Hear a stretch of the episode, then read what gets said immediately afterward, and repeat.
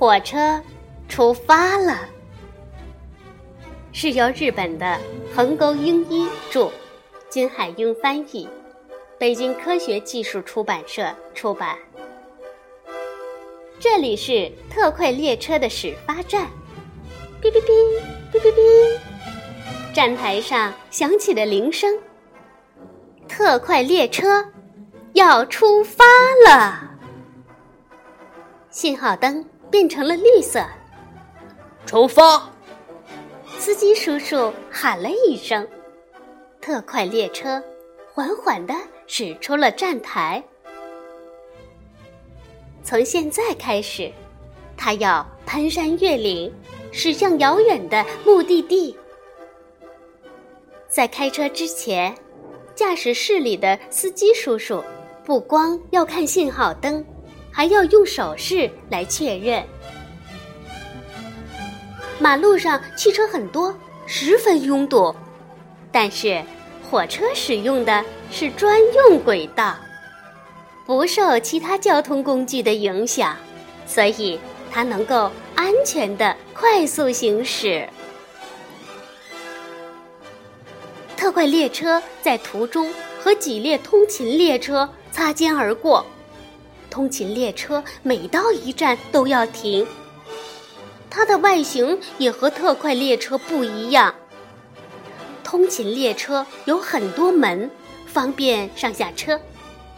特快列车门比较少，里面宽敞舒适。通勤列车在车站停了下来，它是在腾出轨道，让特快列车先通过。轨道空出来以后，信号灯变绿了，特快列车加快速度飞驰而过。列车运行时必须严格遵守信号灯的指示。当信号灯是蓝色的时候，表示前方没有列车，可以继续前进。当信号灯变成了黄色。则表示不远处有列车，要提高警惕，缓慢前进。信号灯变成了红色，这表示前方有列车，马上停止。前方出现了一条大河，特快列车驶过了架在桥上的铁桥，铁桥的两侧像栏杆一样的东西叫做横架。有了它，一座很长的桥，即使中间没有任何支撑物，也很结实哟。不信的话，你可以拿出两张纸来做个试验。如果你把纸的两侧折叠起来以后，画纸会变得很结实哟。车站的错车线上停着一列外形奇特的黄色列车。它是负责铁路施工的列车，主要工作是趁夜晚行驶的列车不多时，在铁道上整理碎石。这些碎石在受到列车的冲击力时会凹陷，从而减少了轨道承受的压力。不过，碎石之间有空隙，所以每隔一段时间就需要清理一下。特快列车卷着一阵风驶过了站台，驶入了一处急弯道，车体明显的倾斜了。但是因为弯道是稍微向内侧倾斜的，所以列车不用特意减速就能安全的转弯。你也可以试一下，当你跑步或者骑车要转弯的时候，不妨向内侧倾斜一下。这样一定会觉得更加的轻松。火车轨道穿过几条短短的隧道，一直向前方延伸。和弯弯曲曲的公路相比，它的线路更加便捷，能够确保特快列车快速行驶。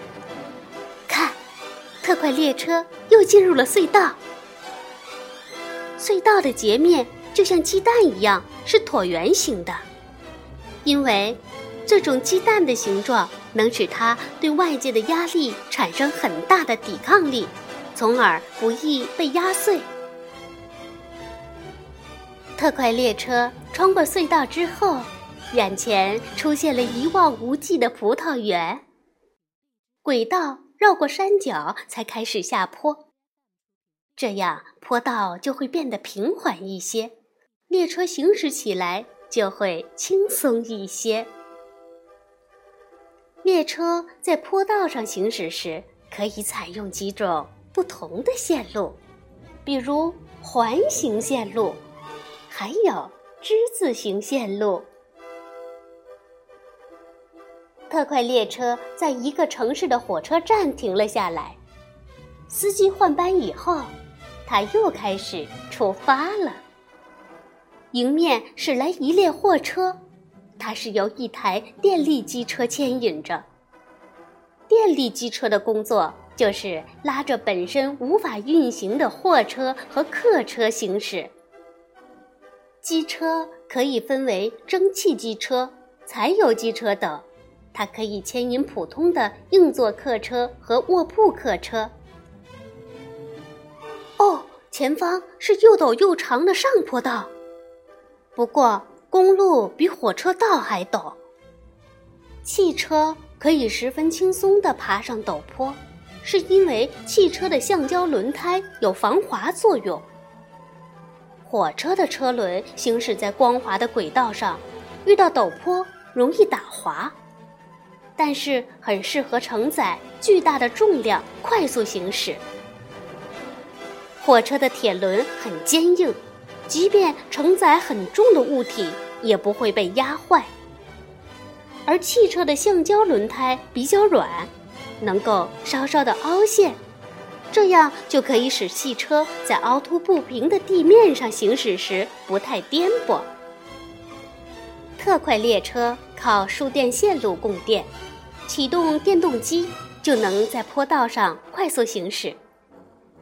像特快列车这样的电动客车和机车是不一样的，它的很多车轮上装有电动机，这样上坡时车轮就不会出现打滑现象。电动机多，提供的动力就大。从陡坡这里开始，出现了另一条线路。这条线路的上方没有给电动客车供电的电线，所以在这条线路上行驶的不是电动客车，而是柴油机车牵引的客车。它和公共汽车、卡车一样，装有柴油发动机。噗噗噗噗。发动机的声音在落叶松林里回响着。